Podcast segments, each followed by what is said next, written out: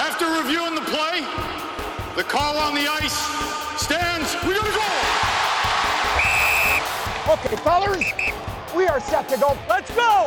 We are kicking. Watch the blue! Yeah, there we go. Yeah, baby. Number 47 for Boston. Both guys, five minutes each for fighting! Please moving! Please moving! Please ah, You're play! not going to mean to say I made a mistake. I think I'm bang on then. I'm bang on. Okay, gentlemen, play ball. Watch it here. Good checking, guys. And good play. We're into the beginning of August, and that, of course, means it's hockey season. Right, Josh? Yes, which is bizarre, but yes, it is.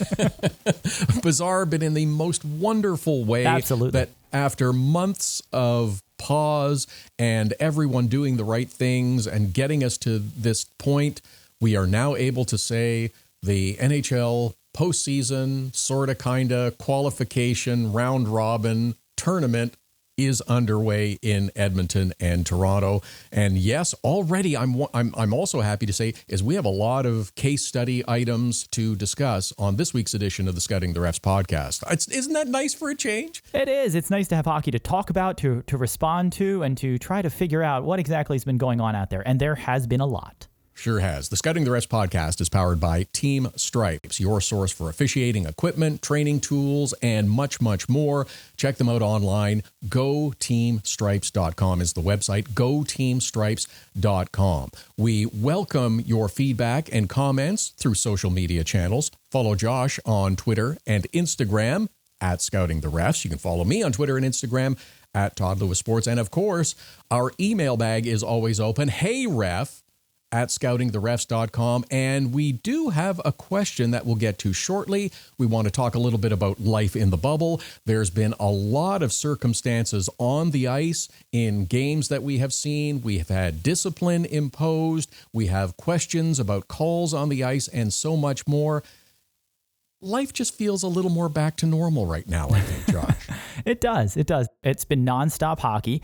I'm feeling like I'm, I'm getting used to this. I'm, I'm enjoying it to have a full day and, and not have those competing games, which is really cool because you, you really get to appreciate each game and watch them all, you know, rather than having a whole bunch stacked up at 7 p.m. as would be typical during the playoffs. So I, I've appreciated that. I've really enjoyed having days full of hockey. I don't know that my family has, but but it's been uh, it's it's been really cool and a nice opportunity. A great way to bring hockey back. I I think this might be I suggested this idea that perhaps in the future we look at some late afternoon starts for say in the first round of the postseason in years ahead when we have a, a more normal hockey season. Say you had games at four, seven, and ten PM Eastern. How would you feel about that on a regular basis? I'd love it. I think it might be a bit early for the West Coasters, but I think it's great to have that and you know to have those national games when you've got everybody sitting down and watching it and to have one of those at each time slot, I think it's a, a phenomenal thing for the league. And I think it's a pretty cool experience, especially on social media because everybody's tuning into the same game. So if you're on Twitter and you- and you're following along, the discussion is about that one game that's happening and you can get a lot of interaction there. I think I think it's a lot of fun and it makes for some fun ride-alongs with the refs during the games because mm-hmm. you've, you've got people commenting on the calls and discussing them and, and because everyone's watching that same game, I think you have a much much more in-depth and, and detailed conversation with all the hockey fans. In the few days that the NHL has returned, we have seen a lot of action on the ice. We've had two penalty shots in one game. We had a buzzer beater goal. We've had a video reversal of a penalty call. We've had supplemental discipline and so much more. I do want to get to all of those topics and a few other things, but let's get to the email question first from Jared Robertson, who noticed that the linesmen were dropping the puck at center ice after a goal was scored. And we thought that some folks might need a little refresher, a little reminder that some things had changed at the start of the season, which was quite some time ago. And this is one of them. The referees had a little lighter load starting at the beginning of the season. they only drop pucks three times during the game now. The referees drop the puck at the start of each regulation period, every other faceoff. After a goal, starting overtime, any other situation is now handled by the linesman. So, pretty interesting change by the league. Gives the referee a better angle to watch what's going on at the faceoff and call any necessary penalties. And it makes it a skill that is more focused on something the linesmen do more frequently in dropping the puck. So hopefully it results in better puck drops throughout the game or, or more consistent ones because that's something that these guys have handled the majority of the time anyway. So, yes, new change for the start of this season, but that was a long time ago. So, you know, we won't fault anyone who, who missed that one. But good eyes on picking up that it is linesman dropping the puck now. Nice work, Jared. Okay, a few other things to get into. There have been stories in the last day or so about the number of penalties that have been called in the first few days of the NHL return to play. Give me your thoughts, your feelings on the the standard of enforcement. I I don't think that I have noticed a, a, crackdown in any way, shape, or form. I, I personally like the standard that is being enforced, and I, I think this has more to do with the players than it does the officials on the ice. I think you're right, Todd. And uh, there's two components to me. First of all, is everybody thinks that penalties go down in the playoffs, and that's typically not the case. In the first round of the playoffs, we actually see more penalties than we usually do in the regular season. And sometimes it's because you have teams piling up penalties at the end of a game to send a message for the, the following game. But as a whole, penalty minutes don't necessarily go down in the first round. Things get tighter later on, and, and there we see more of a, a pronounced decrease. So I think that's the first part. But it's not exactly a transition from regular season to playoffs. With the long layoff that we've had, it's it's more like the start of the regular season. And that's a time when players are a little rusty, they're a little slow. And, and when you get caught, when you get behind, you go for those interference penalties, you go for a hook, you go for a hold. And I think that's what we're seeing a lot of. So I don't think there's really been a, a significant change to the standard. What I think it is, like you mentioned, it's it's the players desperately trying to keep up when you, you, you can't catch up or you're out of game shape. And I'm not intending that to be a negative, but I just mean you're getting back into the flow of things and full speed. And sometimes you you need those desperation penalties to try to prevent a goal. And I, I think that's what we're seeing. But I am happy that it does appear to be consistent across the games and the series. So I think we're seeing a little bit more of that. And, and I know some games end up piling up the PIMS, but I have seen a little bit better consistency in games in the series and across series, even in the separate bubbles. And I think having all of the officials in the in the in the bubbles as well, there's a, a, a camaraderie that occurs. They have more interaction with one another, and there's greater communication that they can share hey this is an experience i had. Is this something that you've seen? And i think that helps result in, in greater consistency across the, the games. Oh for sure. You know typically you've got ref pairs and linesman pairs and they'll talk with the series supervisor about the, the game previously and about the game that's coming up and that's about it as far as overlapping communication.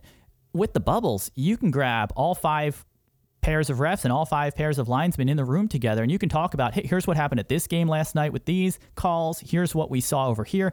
And they can really level set that standard. And it's something that they've been doing during the the pause and even during what would be their training camp of you know reviewing calls sending out zoom quizzes doing that level setting to make sure they're all on the same page but to be able to do it in person is a unique thing for this return to play with the bubbles, and I, I think it's working out to the league's benefit. That's a really good point you make. And you, you, want to know another area I think that it's helped and I think it's working very well is when play comes to an end and what do they call it? Sometimes there's a gathering of opposing players, often around one of the nets. A scrum, I believe, is what yes. they they refer to it as. But I, I think the officials are handling that particularly well. They're they'll communicate and say, "All right, that's enough. Move along. There's nothing more to see here." But if the if the intensity is just just up over the boiling point, things get a little too heated. There's that extra shot. That's when the penalty is called, and I think that's that's been handled really well so far.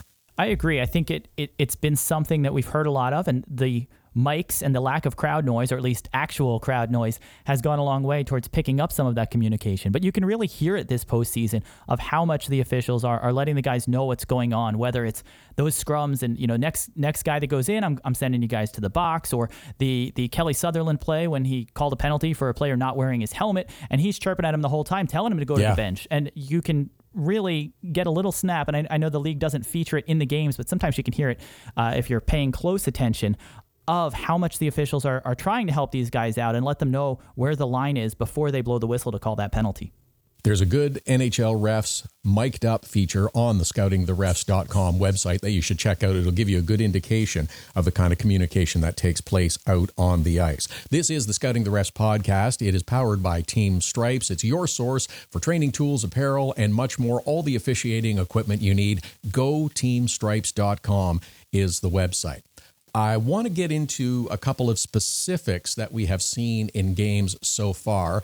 Uh, let's go back and talk about the Drake Caggiula hit in the Edmonton Oilers and Chicago Blackhawks game. That that seemed like it was a no-brainer to me. The suspension has now been served, but that that was an easy call for the Department of Player Safety. Yeah, I think that one that was an obvious one. There's there's no way you're you're letting him off the hook for that play it's a one game suspension. I, I, I, don't think it deserved any more than that, but it's one that you, you can't let it go. And it was unfortunate that there wasn't a penalty called on the play, or mm-hmm. more correctly, that the, the penalty called on the play was shooting the puck over the glass, but that's another story.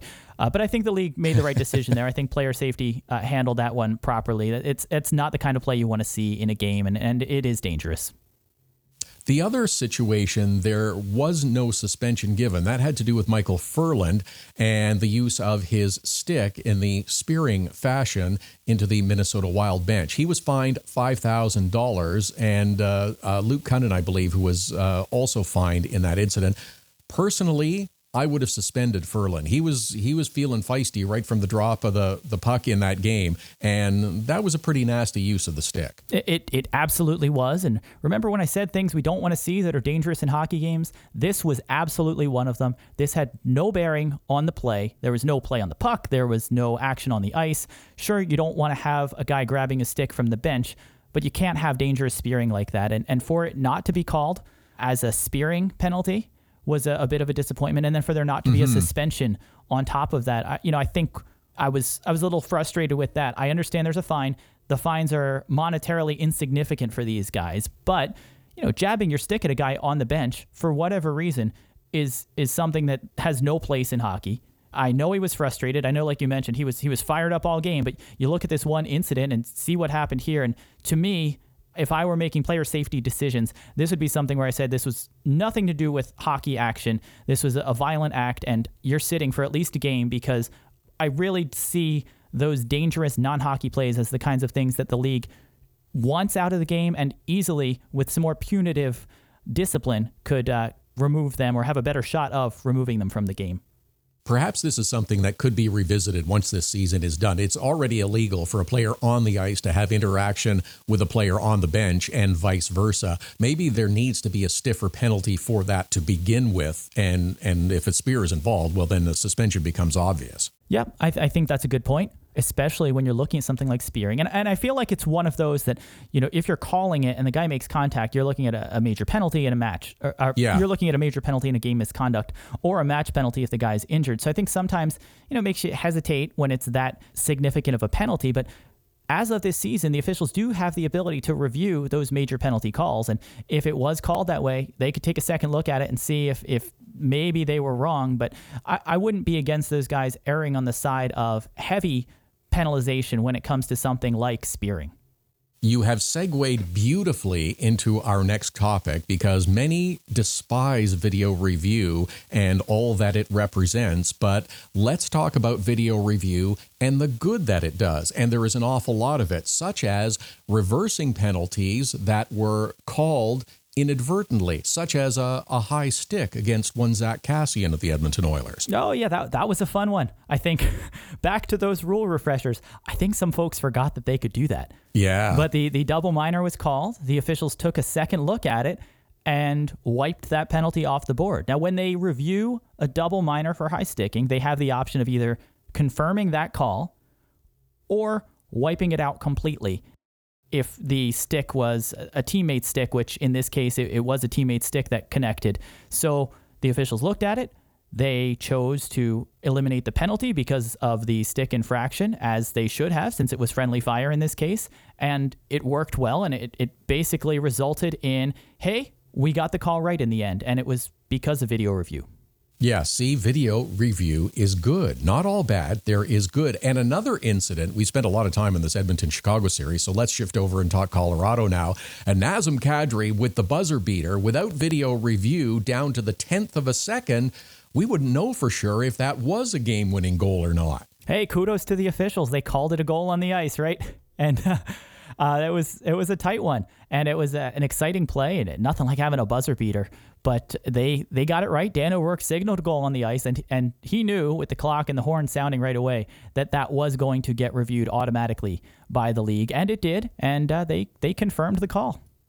Nice work by everyone involved there. This is the Scouting the Refs podcast. He's Josh. I'm Todd. Follow us on our social media channels. To follow Josh, it's at Scouting the Refs on Twitter and on Instagram. To follow me, it's at Todd Lewis Sports on Twitter and Instagram as well. Another play that we do want to talk about has gotten an awful lot of attention in the last 24 or so hours. Is a play involving Jake Muzzin, defenseman for the Toronto Maple Leafs, in game number two of the Leafs against the Columbus Blue Jackets. Late in the game, Jake Muzzin and the Leafs are trying to defend their lead against an aggressive Columbus Blue Jackets team.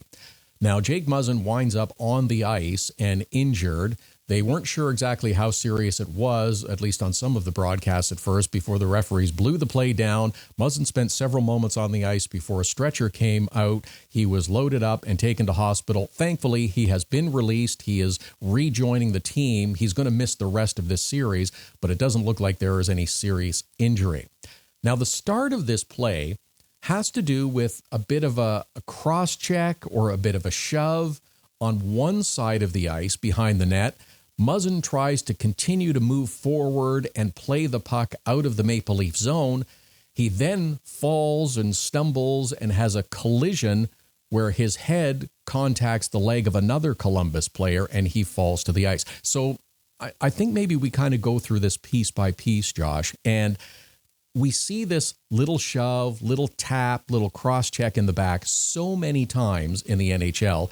And I guess it becomes a question of level of enforcement. This was not a push into the boards. This was not that kind of dangerous play, but it, it's a very common play in the NHL. It, it certainly is. I, I've seen that play come up a handful of times so far in the playoffs. And there were a few occasions when I thought the player going down was going to be seriously injured, and, and he popped right back up. So a lot of it depends on just how the player impacts the boards and, and what happens. And sometimes it's the player leaving his feet or his skates get tangled up in the process. So it, it's it's almost like rolling the dice. You know, you, they deliver that cross check pretty frequently, and most times guys come out unscathed. But there are times when you have a serious injury that results, and it's always a dangerous play. It's it's one where you know nobody is surprised at their positioning. You're doing this near the end boards. You you know the guy's going to collide into the wall, and it's it's just a matter of trying to do it to take him out of the play or to deliver a hit. You're not trying to injure a guy, and I, certainly that wasn't eh, happening in this case. There was no intent No. to injure here, but it is one of those dangerous plays that we see quite frequently, and, and when it goes bad, it, it can go very, very bad. I, I think, though, the result of this was a combination of a number of circumstances. It wasn't strictly the the minor minor, if you will, cross check from behind on Jake Muzzin. It did cause him to to stumble forward a little bit, but he was he was skating parallel to the goal line, so he fell and kind of contacted his knees. As I watched the video again just a little while ago, it looks like he's trying to get back up on his skates and continue to play the puck to try to clear the zone because it's late in the game. And I don't know if he if he toe picks or kind of catches his foot in the in the rudder where the ice meets the boards, but it looks like that caused him to stumble once again.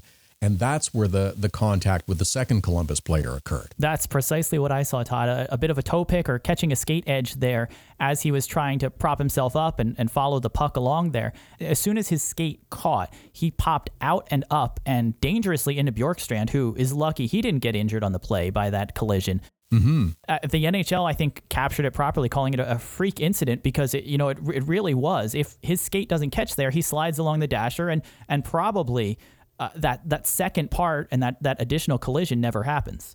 Right. And and this is where those that are are are outraged at everything say, "Oh, that's a, a terrible play and that should never be allowed to happen and there should be zero tolerance for a stick contacting a player in the back."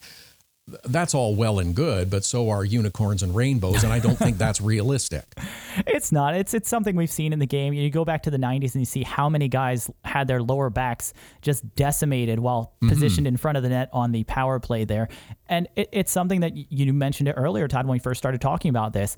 It's it's the degree, it's the amount of force or violence, and it's the amount of dangerous situation that you're creating by that hit that I think is is paramount when it comes to are you calling a penalty in this case? And uh, there are times when it's extremely violent or it, it's really pushing a guy into an extremely dangerous situation when the, the penalty gets called. But I think it's something that up to a certain level, it's been allowed. It will continue to be allowed, but it, we just we need to catch those ones when it rises above that threshold. I don't think this was one of those cases, but I think the league does a, a pretty good job of finding those and, and penalizing appropriately. I, I agree. And again, I'm this is not victim blaming, but it, it's the actions of Jake Muzzin after that initial hit that also contribute, I think, to the ultimate injury.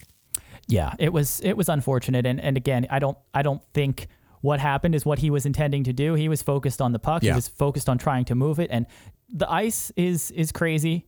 It, typically, but with all the use that it's seeing right now, with some some ruts and some things along the boards there, it just his skate edge just caught it, and I think it propelled him in a direction he was not expecting. So, uh, as much as he was trying to make a play, what happened with his skates is not what he was intending, which forced him into a spot that he hadn't planned on going at all, and that was right into Oliver Bjorkstrand. And fortunately, as we mentioned, Jake Muzzin has been uh, released after being checked out. He is going to miss the balance of the Columbus Blue Jackets Maple Leafs uh, play in series, but he will be able to hopefully return in the not too distant future. Okay, I want to end this edition on a really nice note. We know that players and NHL officials and and the league officials and, and coaches and everyone are both sequestered in bubbles in Toronto and in Edmonton. I don't know if you caught this, but there was a little social distance birthday celebration the other day for NHL linesman Greg Devorski. Did you see this? I didn't. Uh, I didn't see it. I heard about it. We've had some power outages here, so it's been a little spotty lately. But I did hear about his his birthday, uh, and and happy birthday to Greg Devorski, who was standby for the game and had his brother working as the supervisor. So I'm sure they get to spend some time together with with that one. But I did hear that a a cake was delivered or attempted to be delivered. Well, here's here's the other part of it is Gord Miller, who is who's working on the the telecast for NBC in in the United States, tweeted out a photo. Greg Devorski getting a social distance birthday visit from his wife Shauna and their dog Nexus the other day. Uh, I I just think that it's it's great that this was able to happen. Social distancing practice. Everybody stayed you know at least six feet apart or two meters apart. But there's there's a, having that little bit of sense of normalcy that that the referees and linesmen are going to be able to get as well as al- also, also the off ice officials. We should mention for all the work that they're doing as well. But it's nice that they're getting some of these little comforts and able to make the life in the bubble a little more bearable. Absolutely. And I think it shows you how confident the league is in their bubble policies and, and how strict they've been of knowing what situations they can allow and, and certainly what they can do within those parameters to facilitate this, I think was huge. It's it's nice to have those personal touches. It's nice to have those things, especially when you're stuck in that bubble and hopefully you're stuck in there for a long time because it means you're working your way to the Stanley Cup finals. So I, I think that's that's great and uh, you know uh, uh, probably a nice surprise for Devorski on his birthday. Yeah, and Greg is one of the top linesmen in the NHL, so he will be there for a while, I, I would expect. But just kind of a nice way to wrap up this edition. And, and we've got more multi game days ahead of us as the NHL return to play continues. I'm so excited. This is this is such a welcome bit of hockey that we're getting after so long. I'm I'm, I'm just happy that we're all able to enjoy it and, and, and we get to continue to enjoy it for a number of weeks yet. The Scouting the Refs podcast is powered by Team Stripes, your source for officiating equipment, training tools, apparel, and more. Check it out.